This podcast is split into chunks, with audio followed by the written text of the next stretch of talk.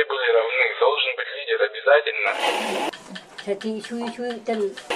Вот, но она такая очень любит подвынести мозг. У нас раньше был знак равно между а, работать и зарабатывать. Сейчас этого знака равно нет. То есть зарабатывать и работать это две разные вещи. That's something you learn pretty quick. The artistic side of it never ends. Так, всем привет, это подкаст «Наколка». Как вы думаете, что это значит? Два человека, которые ранее не были знакомы, но смогли проговорить три часа. Очень интересно ваше мнение. Гостем этого выпуска стал э, татуировщик, художник и иллюстратор из славного города Санкт-Петербург Денис Махин. Это «Наколка». Подкаст. Всем привет.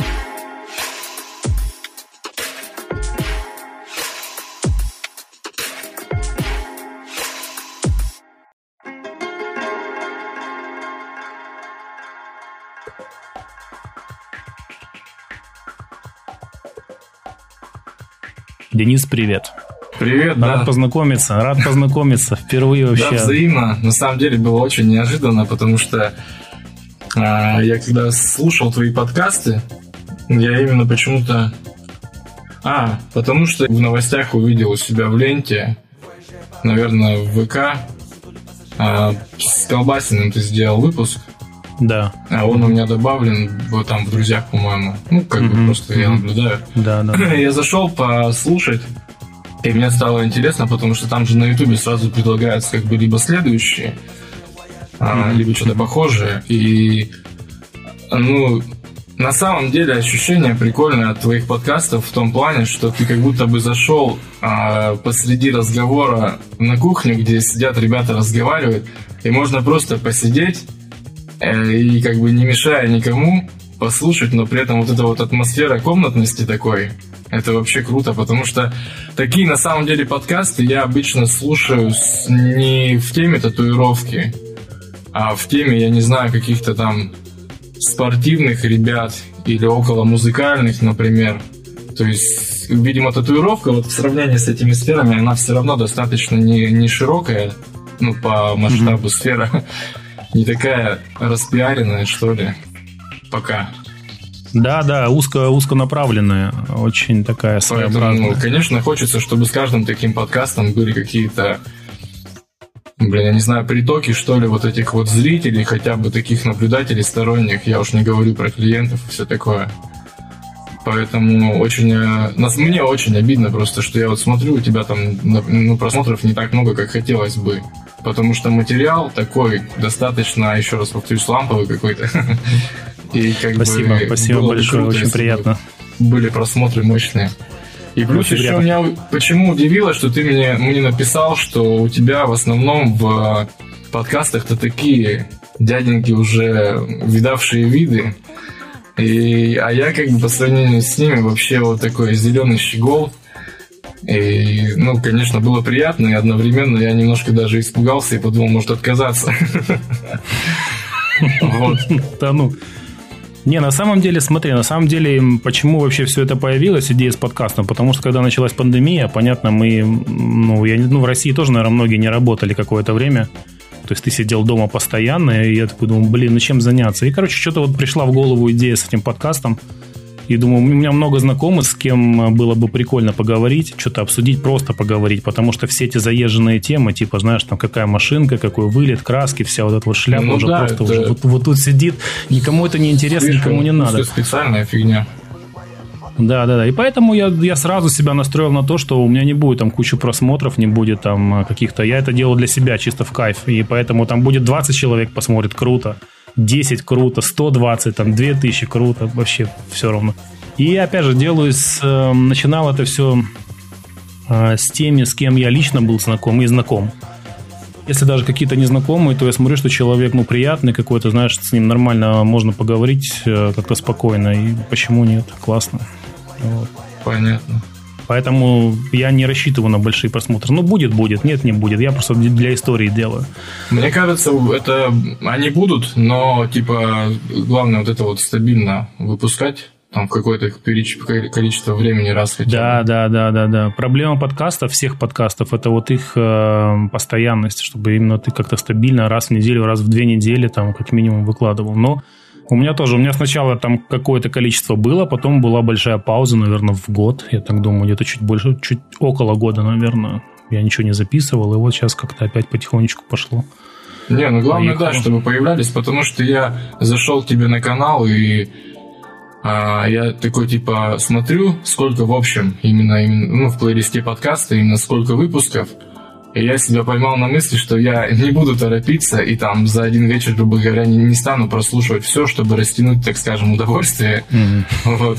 И я, ну и плюс еще немного. переварить, потому что эти э, участники подкастов, э, они во-первых, я порадовался, что кардинально разные точки зрения на одни и те же темы. И они так, ну, очень такие неповерхностные. Они все, ну, мужики прям разъясняют, почему они так думают. Да, да, да. А да. во-вторых, э, когда ты перевариваешь, то есть ты а, ну, примерно вот как бы список, грубо говоря, таких вопросов по теме, ты такой вспоминаешь, на себя примеряешь, и с чем-то соглашаешься, с чем-то нет, но при этом вспоминаешь, почему ты, ну, как бы тебе, почему мастер вот тот или иной объяснил свою точку зрения на ситуацию по-своему. И у тебя mm-hmm. нет такого, что ты там воспалился жестко, нет, я не согласен, а понимаешь прекрасно, что здесь такие условия, здесь другие условия, допустим, здесь, там, не знаю, влияние, может быть, поколения, возраста, еще чего-то. Здесь там влияние среды, там, города или там, не знаю, да, Россия, да, да. не Россия, то есть всякие такие вещи разные. Это вообще круто. Да. Да, интересно. Сейчас у нас в субботу выйдет э, третий выпуск с, с Колбасиным, последний уже. С Колбасиным было очень интересно поговорить с Андреем.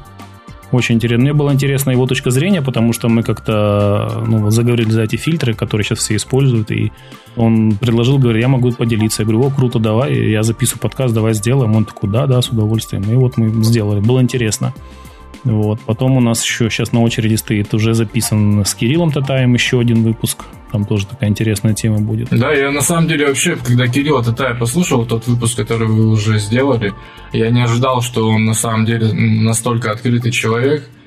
Потому что я пересекал, ну, я в смысле его лично не знаю, не пересекался. Вот то, что еще давным-давно, наверное, году э, в 14-15 я стал поглядывать на его страницу ВК, то есть он тогда, по-моему, выкладывал вот эти всякие узоры, там белорусские, русские, вот это вот Славянские, да. И при этом какую-то, ну, как бы, я не знаю, он репостил, в общем, какие-то штуки, как мне показалось, негативные.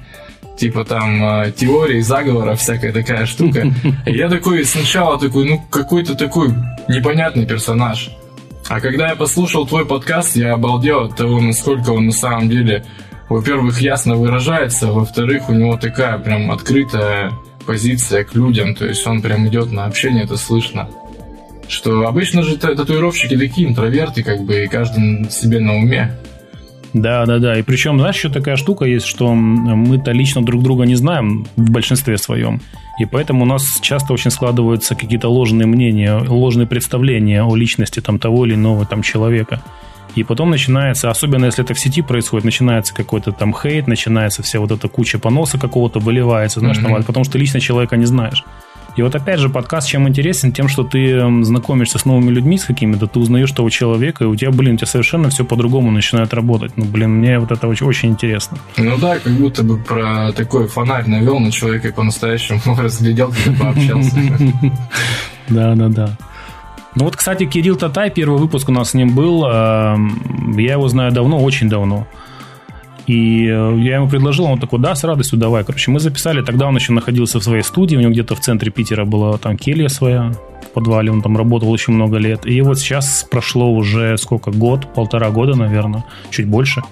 Э, с нашего с ним последнего разговора, и у него там куча перемен, он оттуда ушел, он сейчас там занялся, он сейчас заинтересовался новым оборудованием, весь такой прям, вау, Серега, короче, это круто, это круто. Поймал вдохновение. Да, да, да, он сейчас там на таком подъеме вообще круто. Ну, это, кстати, тоже хорошая тема в плане татуировки, когда, я не знаю, наверное, плохо так говорить, но я смотрю на мастеров, которых я, там, не знаю, видел, например, ну, вот есть а, мастера, на которых ты в ВК подписан, например, давным-давно уже, и вот они у тебя там мелькают иногда в новостях, и они что-то выкладывают. И ты, например, лет 5-6 назад как бы подписался на них, потому что работы как бы вообще бодрячком да, были да. такие. А как будто бы ну, эти дяденьки, они застряли, короче, в каком-то одном времени, и татуировки их тоже застряли. То есть из-за того, ну, к вопросу от того, о, об оборудовании новом и все такое, то есть не стоит на это смотреть как на техническую часть, а, наверное, прежде всего на это стоит смотреть как на источник вдохновения и новых возможностей. И такое ощущение, может быть, у них тоже там новое оборудование, они просто, ну, как бы тормознулись и ну, не хотят учиться. Но очень обидно, потому что ты такой смотрел раньше работы, вдохновлялся, а потом случайно, там, через три года тебе мелькнула в ленте работа какая-то новая этого мастера. Ты такой смотришь, и такой, ну, не из тщеславия, а просто, ну, чисто вот технически, типа, почему сделано, типа, ну, хуже, чем я, например, сам делаю. То есть я не могу восхититься до конца работой. И мне так как, как кажется, ну, такой, знаешь, пойду-ка я, короче, сейчас к ним в студию и скажу им все. Ну, вот это вот как бы такая наивная штука, когда... А потом у меня мысль, ну, цепочка такая тянется, как будто бы есть люди, которые, как скажем, со временем а, костенеют в плане того, что не хотят, наверное, учиться новому. Потом, особенно не хотят учиться, когда тебе материал новый преподносят те, кто моложе тебя. Возможно, есть, есть такой да, момент. Да, да, есть такой момент, я думаю, есть. Но я как бы, у меня просто в жизни был такой момент, когда я сам себя поймал на этой мысли, что я у молодых учусь, хотя я вроде не особо там, мне 36 лет сейчас. То есть года 3-4 назад э, я работал в художественном магазине. Вот таким вот консультантом типа. То есть, ну, параллельно mm-hmm. там еще татуировка, все как всегда было. То, но такой, как бы, немножко критичный момент был. Надо было пойти, короче, работать на постоянную работу. Потому ну, что у меня самого да, застой да. и все такое.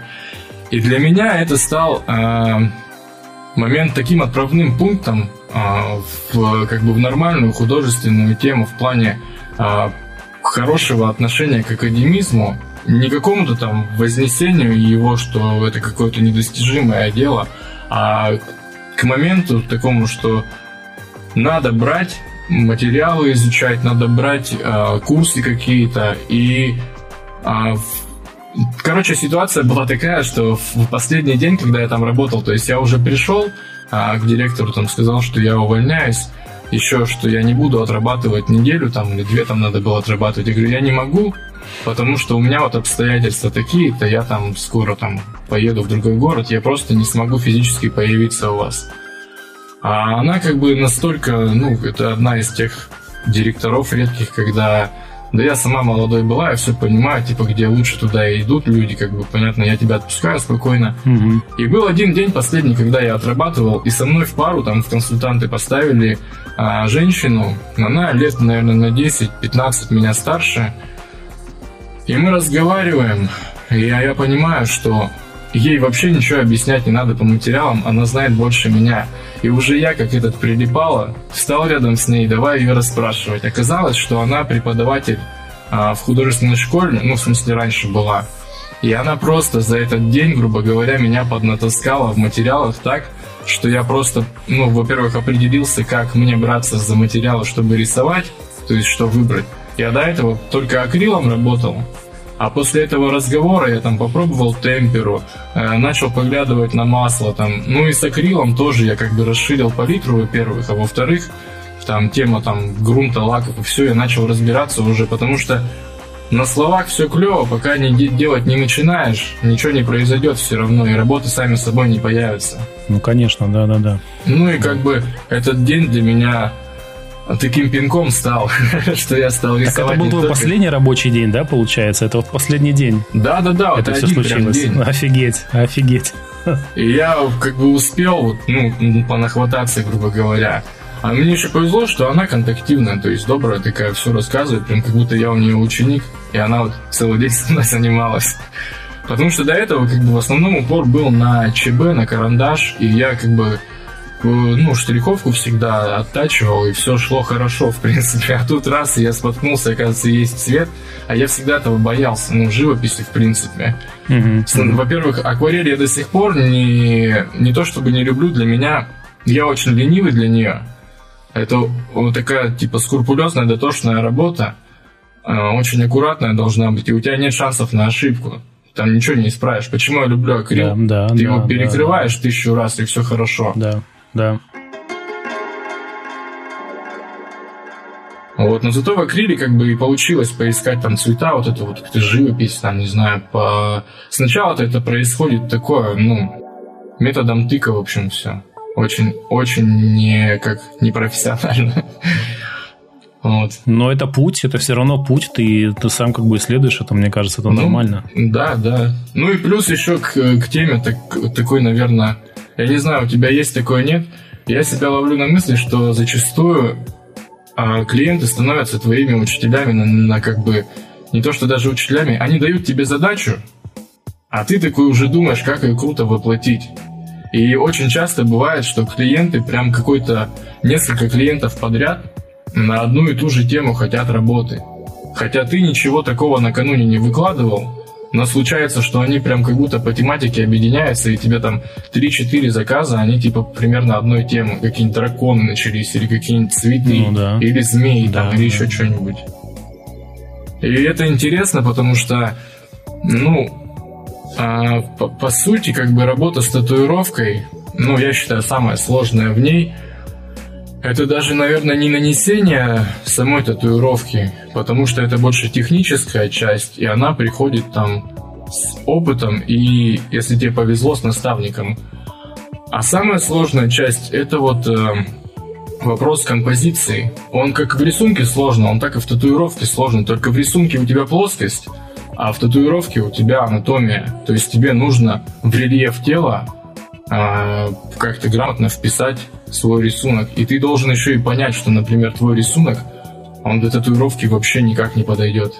Ну, то есть он на бумаге, на листе хорошо в формате смотрится, а из-за того, что там, например, какая-нибудь статика или наоборот движение не туда, ты его, например, в эту часть тела или вообще в тело не впишешь просто.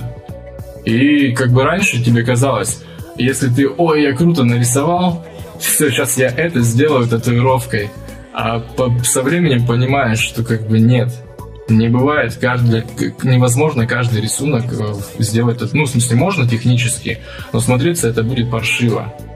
Да, да, да, очень важно, как это выглядит. Это потому что, ну, всегда люди обращают внимание изначально просто визуально на форму, на пятна, ну, а да. потом уже рассматривают детали. Точки интереса, движения по телу, там вот это вот все. Да, да, да, да. Просто когда я, наверное, ну, я сейчас так постараюсь вкратце рассказать, как у меня началась просто татуировка, потому что это очень долго можно говорить.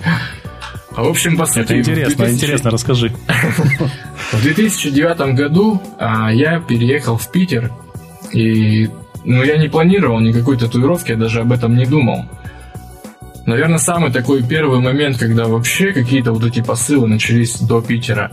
Мне э, мама подарила CD-диск. Он назывался что-то там энциклопедия татуировки.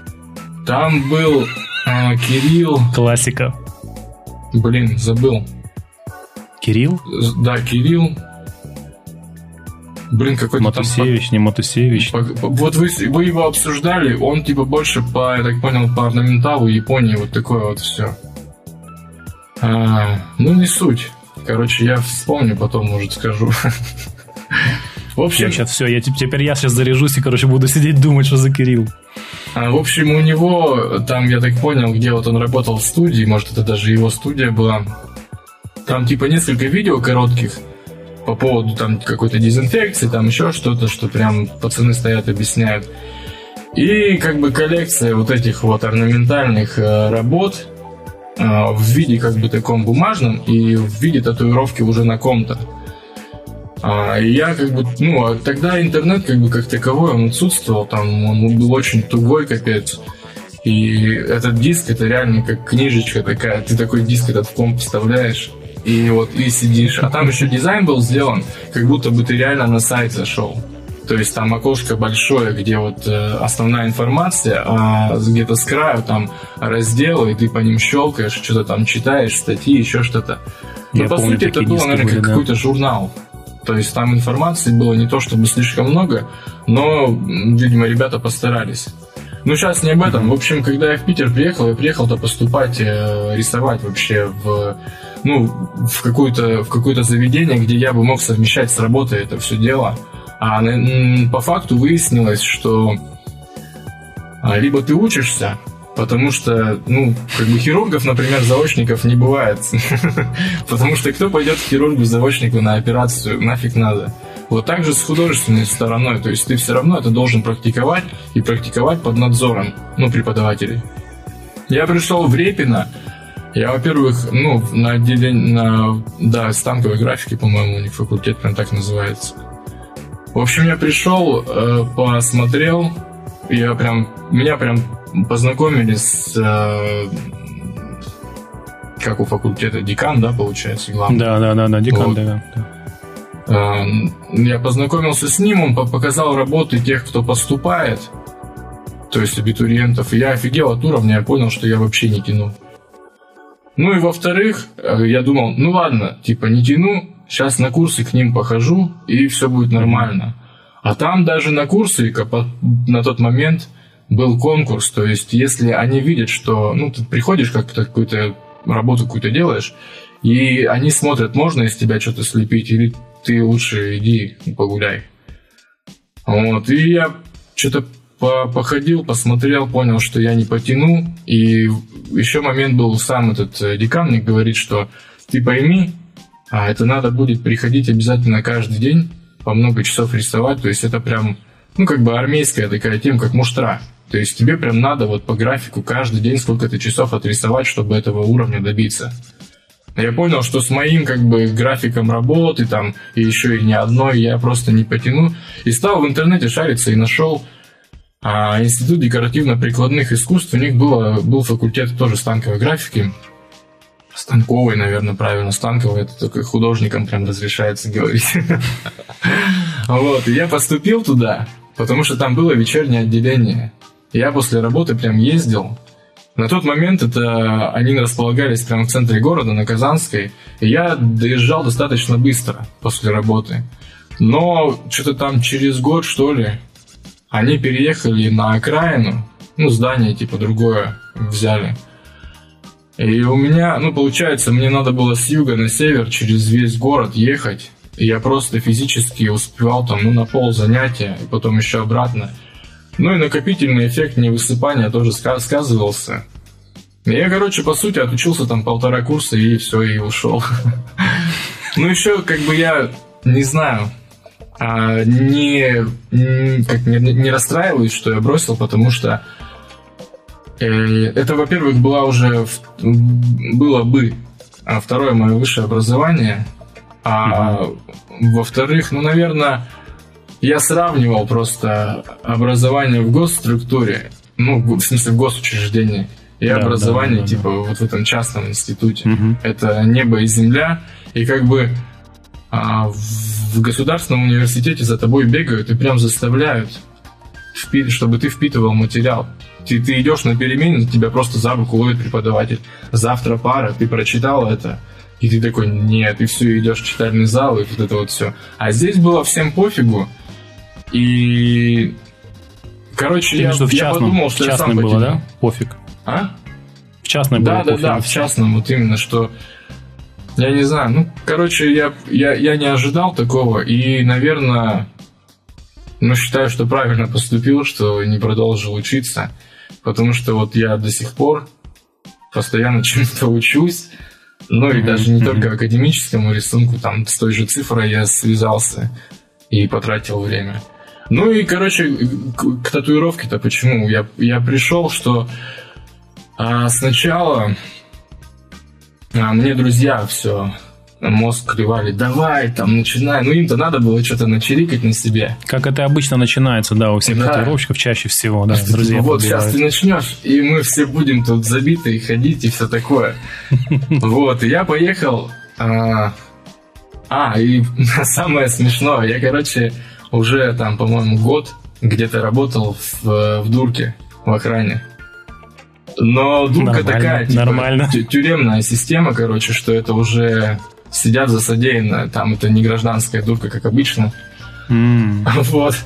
Ну и как бы был такой какой-то странный контраст. С одной стороны, ты хочешь заниматься изобразительным, а с другой стороны, ты охранником работаешь в психушке. Вот. И почему про дурку вспомнил? В конце года есть типа новогодняя и там годовая, я уж не помню, премия какая-то. Вот с этой премии я себе купил первую машинку. И Что это за машинка была? Я тебе могу показать. Короче, олдскульная такая штука. Я достал просто Индукция, посмотреть, я да, уже забыл. да, Она да, тяжеленная, капец. Тут даже написано что-то «Татуируйся» и 2007. Ну, типа гравировка вот эта вот. Да, да, да. Короче, прикол-то в том, что я пришел а, там в салон в один, и мне сказали, что типа наборов нет татуировочных. Вот эта вот машинка, иглы и все-все-все. Но мы тебе сейчас просто соберем кучу. И типа, вот у тебя будет типа набор. И дали мне эту машинку, а потом, когда я уже проработал какое-то время и выяснилось, что она в принципе не для э, прокраса, она очень мягко работает, она вот такие средние полутона светлые делает, именно штриховать ей хорошо. А чтобы там, например, четкую линию провести, я не знаю, там надо замереть на миллион лет и вот держать на одном месте, и вот это супер медленно все. И как я не накручивал вольтаж, ничего, она только ну, портила кожу, но вбивала там какой-то вот этот полутон средний. Вот, и я пошел потом уже покупать, ну, мне нужен был, получается, по сути, как бы прокрас, машинка и линер, лайнер, я не знаю, как, как будет правильно звучать. Да я думаю, и так, и так можно. Нам можно и так и линер, и лайнер, блин, Ну. полосочник, как угодно. И я пошел э, покупать, когда эти две машинки, у меня была там сумма определенная, я пришел, спрашиваю, какие вот мне можно, типа, вот на эту сумму машинки взять. Мне как бы э, линер-то дали, там, в принципе, что-то два варианта, что ли, все было. Я уже в другую студию пошел. Вот. А по закрасам он вывалил там, типа, ну, нормальный такой гараж, типа, машины. А я такой смотрю, выбираю, и, и такой, вот, ну, как бы, что, ума-то немного, что не ярче, то и хочется.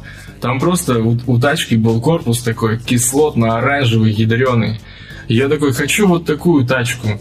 А, ну, как бы хозяин-то этой всей конторы такой, типа, ну, слушай, знаешь, на твою сумму, наверное, вот это вот не пойдет. Я говорю, а в чем вообще разница вот чисто технически у этих машинок? Он мне такой, да они все хорошие, просто на какие-то я потратил больше времени, когда готовил, на какие-то поменьше, а по качеству они все зашибись. Ну и выяснилось потом, что эта тачка нифига не красит. Мне, короче, помогали потом ребята со студии, там, меняли какие-то отдельные эти якоря, байки, еще что-то там. Я уж, я, короче, в техническую часть не, это не особо вдаюсь. Но мне поменяли, у меня линер, как бы, я думаю, что если сейчас его включить, он как бы дубасит вообще мощно. Ну, в плане, что он аккуратно делает линию, и у тебя не трясется рука там от ее вибрации супер сильно.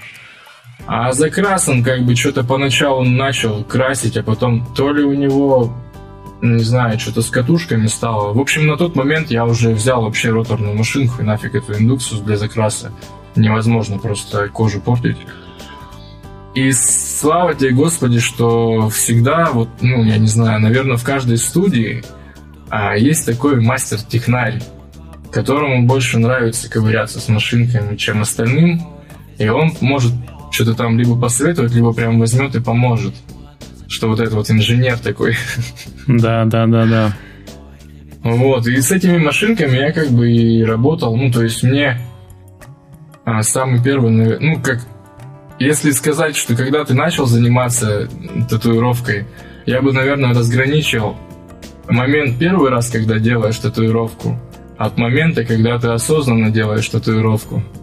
Все верно, все верно, да. Два разных момента, да. Потому что, да, это такое, типа, в первый раз это как игра какая-то, ты еще ничего не понимаешь, но что-то пробуешь. А вот когда осознанно, ты либо какую-то информацию где-то хапнул, чтобы уже подготовленным за это взяться, либо у тебя есть человек, который будет над тобой стоять и помогать.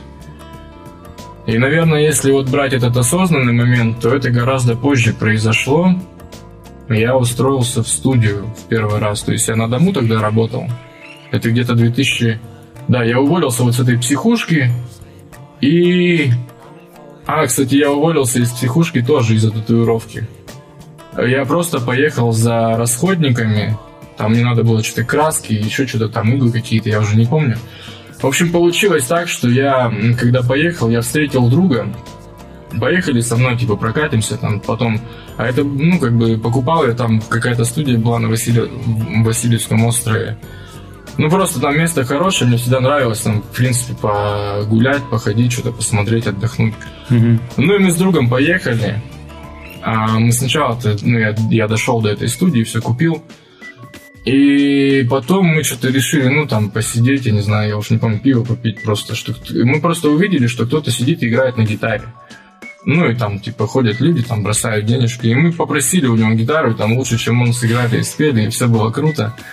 И потом надо было уже домой возвращаться, а возле метро, ну, там лохотрон такой был, короче, провисишь минуту, получишь косарь на да, турнике. Да, да, да. А сборный турник такой, а мы, с, мы подходим с товарищем, там что-то все что-то бузят, такая толпа прям. И мы что-то так, ну, поспрашивали, что почему это все происходит. И выяснилось, что пацан реально там какой-то провисел минуту, а ему деньги типа не отдают. Мы к этому пацану подошли, потом мы подошли к этим чувакам, которые, ну, они там не русские, а, которые это все замутили. Ну и они что-то там пык-мык и, а мы были уже так, в таком состоянии, как бы хорошем, что мы просто молча... После пива. Да, ну там, я думаю, уже не только пиво было. Ну, не суть. Мы просто молча взяли этот турник, как бы вот эти вот гайки все раскрутили и начали, как знаешь, семена по полю вот так вот раскидывать это все. Потом приехали менты, там что-то вот эти все разговоры, там этих взяли, там в машину посадили, они, видимо, откупились, пошли дальше. Ну, не суть.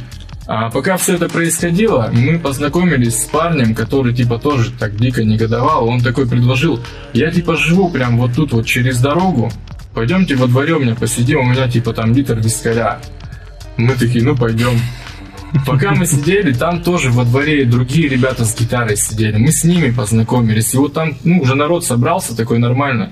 В общем, в итоге получилось, что а, мне, по идее, надо было на смену утром ехать уже на сутки. А мы в себя пришли только что-то в 7 утра, типа на этом Васильевском острове. И плюс нам еще там где-то час ехать. Я просто выключил телефон и лег спать. Что я уже все... Ну, а это служба. То есть, ты, mm-hmm. где бы ты когда бы ни был, какой бы ты ни был, ты на службе, ты не имеешь права выключать телефон, еще что-то. Я просыпаюсь, у меня там миллиард пропущенных звонков. Я просто звоню и говорю, что и меня все это поддостало, я увольняюсь. Ну, там, конечно, начались... Ну, я приехал увольняться, а мне начали говорить там, да ты вообще оборзел, да вот это вот все, да ты еще там мы тебя устроим. А в итоге оформили как просто отпуск с последующим увольнением, и все, спокойно я уволился. И начал работать дома. Ну, татуировка именно. Я уже ни на что не отвлекался. Я просто рисовал, как бы прокачивал себя в рисунке и татуировал.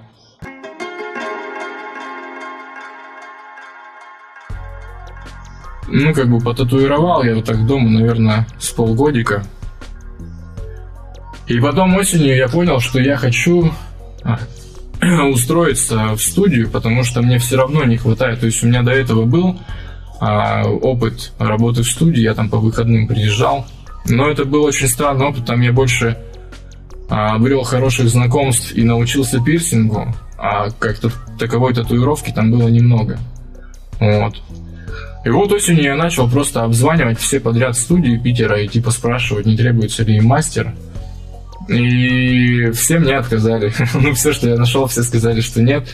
И я такой, ну ладно, значит, если такой момент наступил, значит, надо заняться какой-то рекламой. А на тот момент еще как бы интернет, ну, ВКонтакте там, по крайней мере, точно рекламы никакой не было. Ты мог только uh-huh, uh-huh. там какие-нибудь посты на стену делать. Я пошел, а у меня был такой трафарет, а он из пластика какого-то сделан, типа там вырезаны были буквы тату и телефон мой. Я просто накупил краски в баллончиках, и на асфальте фигачил, ходил.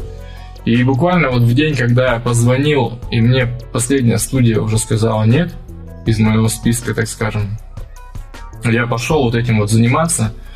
И где-то, ну, в середине дня вот этих всех э, скитаний, короче, мне звонят, вот куда я последний раз звонил, говорят, что а, у нас там все поменялось, так что можешь приходить, там возьми с собой рисунки, какие у тебя есть, и все такое. То есть на тот момент как бы никаких там, знаешь, разговоров про портфолио с фотографиями татуировок или там страницы в Инстаграме этого вообще не было. То есть, ну вот это 13-й, по-моему, год, да, получается, 10 лет назад почти. Я удивляюсь, как быстро поменялась у них ситуация. Сначала не нужен мастер, да, через полдня нужен уже. Да, а там они, они потом рассказали. Там, короче, какой-то перец был, который что-то а, видимо, сначала понравился, а потом что-то исполнил, и они такие побоялись, что он неадекватный, и не стали с ним связываться. То есть, по сути, не мне понял. просто повезло, что я я приехал к ним, они посмотрели, что рисунки прикольные, типа, и это стал таким, ну, эта студия стала таким отправным пунктом по а, оценке своего качества. То есть там были ситуации, когда мне лично, хотя я уже мастер в студии, мне организовывали как бы такой мастер-класс для меня, то есть там пара мастеров, например, надо мной стояли, мне приводили человека, там были всякие знакомые, там, я не знаю, откуда они брались, ну, какая-то тусовка около студийная своя была, и среди них были пацаны, которые такие, да, блин, да, я побуду, типа, я не знаю, вашей промокашкой, там, что, типа, на мне поделают нормально. И вот на таких пацанах меня учили там а, плотный прокрас, там ровный контур, еще что-то такое. И я очень благодарен как бы ребятам за вот этот вот период, когда я прекрасно знаю, у них вставал вопрос о том, чтобы меня уволить. Но я, благо, не знал об этом, и у меня не было дискомфорта какого-то психологического. Они просто как-то между собой обсуждали и брались за меня. То есть не бросали, они меня натаскивали. Прям это было очень круто.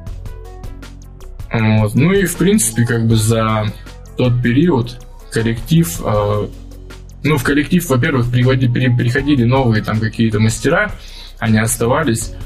И в какой-то момент студия разрослась, что там типа была одна студия, стало две, и потом пытались поделить, чтобы в одной студии типа девочки работали мастера, а в другой мальчики мастера. И то есть все росло, а потом резко, короче, дела как-то плохо пошли. Uh-huh, и нас uh-huh. всех э, посадили как бы обратно в изначальную первую студию. Ну и прикинь, получается, народу в два раза больше. То есть мы не можем, грубо говоря, каждый иметь свое рабочее место. Ну и ввели график по времени. То есть там, я не, помню, уже день через день или два через два как-то, что ты просто с кем-то пополам делишь свою комнату. И вы меняетесь, mm-hmm. типа, по графику, по времени, и все нормально. И какое-то время мы что-то там работали, а потом а, ну, наверное, я думаю, что очень в студии важен административный аппарат именно в...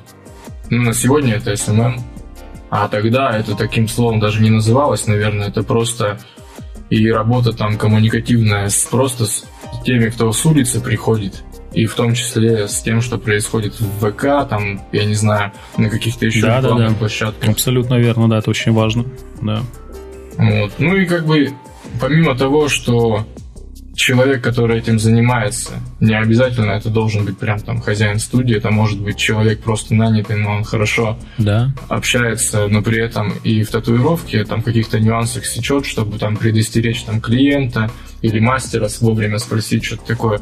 То есть люди менялись, и, видимо, все равно у нас администраторы поменялись, и подход, видимо, поменялся, поэтому мы, ну, настал критический момент, когда мы всем своим мастерским составом решили, что мы уходим, и мы будем, типа, делать свою тату-студию. Но это тоже такой цирк с конями, когда а, молодые ребята такие, типа, в себя поверили и пошли. Причем возраст у нас у всех был примерно одинаковый. На тот момент, наверное, нам лет, ну, там, по 25-27, то есть так, типа, все на таком энтузиазме, никого главного, мы все равны. И это была главная ошибка. Что нельзя, чтобы в коллективе все были равны. Должен быть лидер обязательно. Но это был прикольный опыт. Именно из этой ситуации я и вывез то, что если бы был какой-то человек, который бы над всеми себя поставил и прям жестко там диктовал какую-нибудь концепцию студии или просто какие-то контролировал, да, как минимум контролировал, да. Ну да. И мы проработали тоже там, получается, помещение какое-то сняли, там по договору одно, по факту мы ремонт доделывали. И вот эти вот все истории ковырялись, ковырялись. И со временем еще народ от, от, отсеивался. То есть, ну, кто-то понимал просто, что ему либо некомфортно, либо по деньгам он не вывозит своих клиентов, типа нет. И уходили там в студии в другие, там что-то еще делали, уезжали в другие города. А в итоге там, получается, мы вдвоем остались там с товарищем. И это произошло накануне того, как мы уже вообще всем коллективом решили, что мы переезжаем на новое место, потому что это место невыносимо. И все согласились, и все хорошо, пожали руки, нормально. А потом один за одним все последние ребята отпали, и мы вдвоем ну, мы, короче, как-то так нормально подсуетились. Мы там за неделю, что ли, денег намутили, получается, чтобы въехать. Но там вопрос был в том, что а, это было помещение. То есть это здание а, называлось печатный двор, такой типа арт-пространство, или как это называется. Короче, там большие залы, и их обычно снимают танцоры вот под свои занятия. И мы как бы по соседству с ними. То есть там было пара помещений, где, по-моему, фотографы и художники арендовали такие поменьше помещения. И вот нам дали, типа, помещение такое, видимо, это была, да, по-моему, это была раздевалка какого-то из залов, но она была такая, из двух больших помещений состояла. И, по сути, мы в одном работали, а во втором доделывали ремонт опять. Ну, мы начинали это.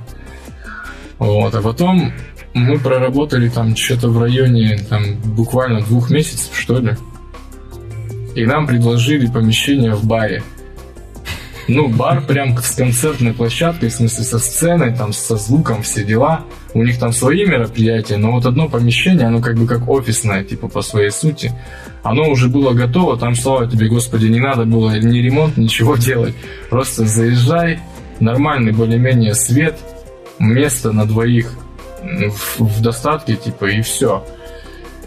Ну и мы, конечно же, сразу же свинтили, потому что мы уже запарились каждый раз какой-то ремонт делать. Да, это гемор, это гемор ужасный, я знаю, что такое. Да. Ну, я это иногда сравниваю с э, такой музыкальной индустрией, когда я слушаю всякие там интервью а, с теми, кто со звуком прям работает.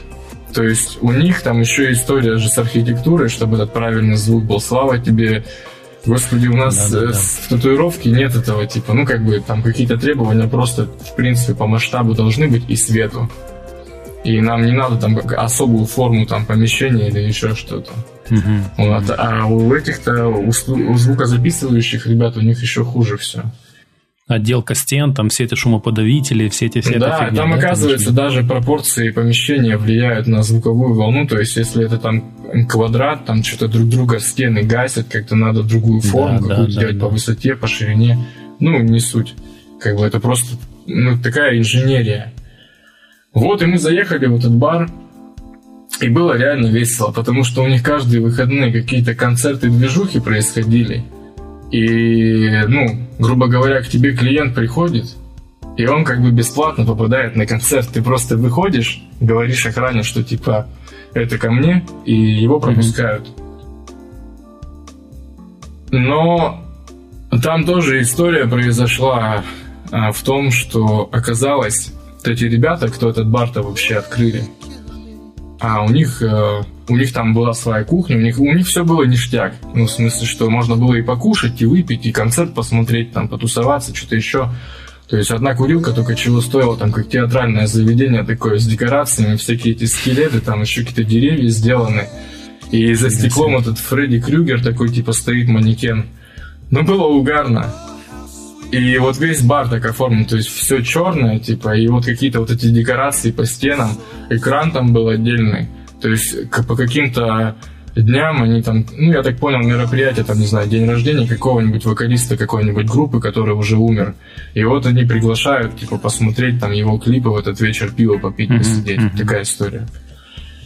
И потом выяснилось, ну, когда уже до критической точки опять все дошло, что ребята, которые а, арендовали, ну, вот этот бар, короче, они, который открыли, они его, по само помещение арендовали а, у людей, которые вообще в Москве живут, а, кому это помещение принадлежит. И они как-то так договорились, что первая оплата за аренду, или там не первая, а вообще вся сумма за аренду, они отдают через год. И там сумма-то приличная набежала, а я так понял, они ничего не заработали, не просто потратили деньги. Они этот долг, короче, не стали отдавать и свинтили с, с этого с помещения. А там оставили свой звук весь, всю кухню. Причем кухня была вообще, а, по-моему, девчонки, которая сама, ну, шеф-поваром была у них. Она свое оборудование, то есть там потеряла, по сути. Вот. А мы такие остались, как бы, то есть кому платить аренду, что. Ну и с нами связались вот эти вот дяденьки из Москвы такие, что теперь нам будете платить. Они приподняли еще, по-моему, сумму, я уж не помню, ну, незначительно, но сам факт. И они почему-то посчитали, что мы еще должны за какие-то там предыдущие месяца. Мы, короче, начали платить просто с этого месяца, когда вся эта фигня началась. Но там условия поменялись. И то есть ты мог прийти к себе на сеанс только, например, там что-то с 10 утра до 6 вечера. Все. То есть после 6 как бы охранники эти уходят, типа закрывают помещение и Мгм. тебя выгоняют как бы. Ну а сеанс, может, у тебя там записался человек на 4 часа вечера, и вы с ним часов 5 проколотитесь, и как бы, ну, это не вариант. То есть ты должен как-то был записывать по-любому всех с утра, а с утра не все могут. Ну, короче, это отдельный геморрой. И мы, короче, ос- ну, понимаем, что все, типа, эта лодка, походу, вообще уже тонет сильно, уже по колено воды. И начали мы искать помещение, очень быстро нашли, и там какое-то на, фон- на фонтанке, блин, как это, Голицын был, да. Вот, мы туда заехали. Там было здание, в общем, типа, расконсервировано именно тогда, когда мы искали. И туда прям все вот... Ну, там все подряд, короче, было. Там и бары, и какие-то магазины, кухни, там какие-то концертные площадки, что-то... Ну, всего-всего. Там только тату-студии, кроме нас, было еще две. Офигеть. Вот, там такой как бы, Офигеть. как бы комплекс, такой дом колодец, вот это вот все, и он весь типа был отдан под аренду. Там были случаи, когда, ну то есть, видимо, те, кто расконсервировал и приобрел это здание, они очень торопились, и в какой-то момент а, там было, я не помню, заведение, типа то ли ресторан, то ли они мебель продавали. Ну, в общем, большое помещение, оно было где-то там на верхнем этаже каком-то. У них просто зимой а, полопались, что ли, трубы с горячей водой. Ну, короче, весь их ремонт на Мгм. ноль сошел. И там что-то часть товара куда-то тоже, исп- ну, не куда-то, в смысле, а вот из-за воды испортилась. Испортилось, да, да, да, да. Вот, и... Ну, я сейчас вспоминаю, на самом деле, когда я договор подписывал, об аренде именно, я такой прочитал и говорю, а что здесь не указано у вас, когда этот, ну, ремонт, например, в коридоре или когда там туалет отремонтируют? Это же может затянуться, типа. Почему здесь сроки, ну, конкретные не указаны? Ну, и мне, как бы, да нам самим невыгодно это затягивать. Вы чё, то да сё, типа, мы торопимся, капец, как, э, чтобы у нас все были довольны. В итоге мы работали с, ну, я не знаю, вот пока ремонт делали, туалет так и не был сделан. Как бы мы ремонт закончили, туалет, слава богу, как бы сделали. Ну, в смысле, что было где воду там взять, там пара унитазов, вот это вот все. Но в коридоре все время стояли строительные леса деревянные, вот эта вот пыль строительная, вся эта херня, короче, летела. И ты такой закрываешь дверь на время сеанса, и потом понимаешь, что даже после сеанса или вообще день прошел, каждый раз надо вот все мыть, все вычищать, а закроешь дверь, э, как бы у нас там что-то, по-моему, всего одно окно вот это вот было, выходящее в колодец. Там особо как бы, ну, вентиляции-то толком не было, то есть духота вот это, особенно летом. Вот, но потом они как-то там раскочегарили, все это сделали. Но мы, мы проработали, по-моему, там уже год. И... Ну и потом короче, с товарищем расстались так. Немножко не, не это... не дружески. вот. Ты имеешь в виду с тем, с тем парнем, с которым вы вот изначально все это делали, да, второй парень? Да, да, да, вот с которым да. мы типа там в баре, вот мы все вот это вот да, прошли да, огонь да, и да. воду, вроде бы все нормально, а потом а, отношения испортились, и мы на такой как бы не очень приятной ноте mm-hmm. расстались. И это опять же к вопросу о том, что я старался, наверное, смотреть вот на работу в студии, как будто мы такие равноправные. А по сути мы работали сами по себе просто каждый.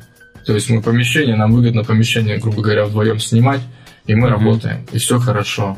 А как таковой э, студии это, наверное, нельзя назвать. Хотя у меня там типа и ИП было, и мы как бы думали, что вот подраскачаемся, там может быть какой-нибудь администратор появится, чтобы ввел эти все соцсети и все такое. Угу. А по факту это было просто как бы, как, как знаешь, если бы я работал на дому, но снимал с другом, если бы друг это тоже татуировщик был. Да, да, вот. да, да. Ну, поработать, это тоже прикольный опыт на самом деле был, вот этих вот а, посмотреть людей, которые то есть они такие что-то ходят, шляются, знаешь, там из бара в бар. Ну, а баров там много было в этом, грубо говоря, как кластере, не знаю, как назвать. А вот они ходят, там раз зайдут, что-то там поговорят ни о чем, еще дальше пойдут. Вот это вот все, вялочь какой-то, вот это, я не знаю. Ну, очень такая странная атмосфера для тату-студии. Я считаю, что это очень неподходящая фигня. А еще Абсолютно. смешно было. Абсолютно. То есть мы подписались же сразу на там где-то то ли в Инстаграме, то ли в ВК на студии, которые вот там же работали. И они всякие новости выкладывали. И там, по-моему, то ли общий чат был какой-то, то ли что для тех, кто арендует именно это помещение. А там кто-то фотку выложил. Вот тату-студия одна из. А Они открывались типа утром, но несмотря на это, там кто-то с утра приходит, а у них на входе, уже внутри помещения, на входе перед дверью просто бомж спит. И они вот выложили фотку, как у них просто бомж там заночевал на ступеньках. Ну и таких дебильных историй там много было. То кто где-то там насрал в, под, в это, на входе тоже в сам уже в кластер весь, то еще какая-нибудь фигня.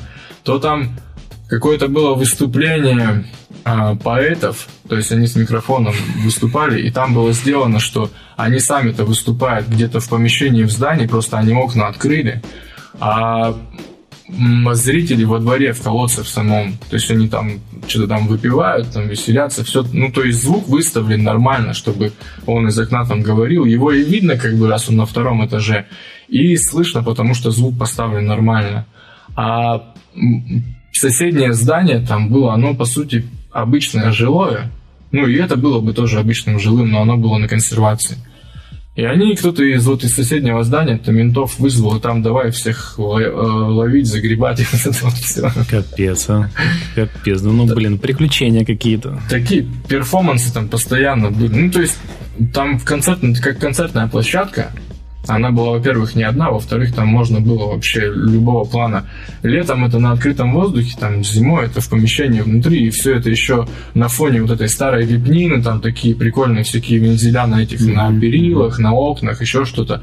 То есть вот этот а, флер такого, я не знаю, изысканного общества сразу наступает, что народ такой ходит там на мероприятиях с бокальчиком шампанского, типа на фоне ободранных стен, прикольно.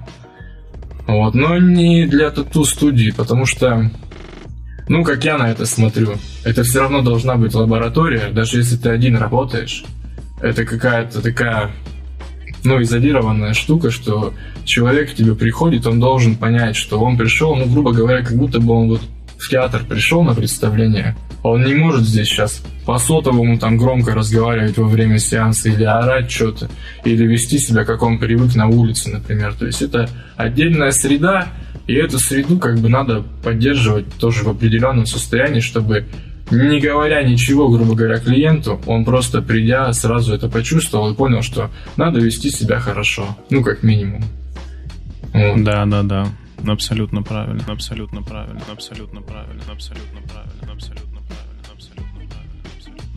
На этом пока все. Тем, кто слушал, спасибо большое. Всем пока-пока.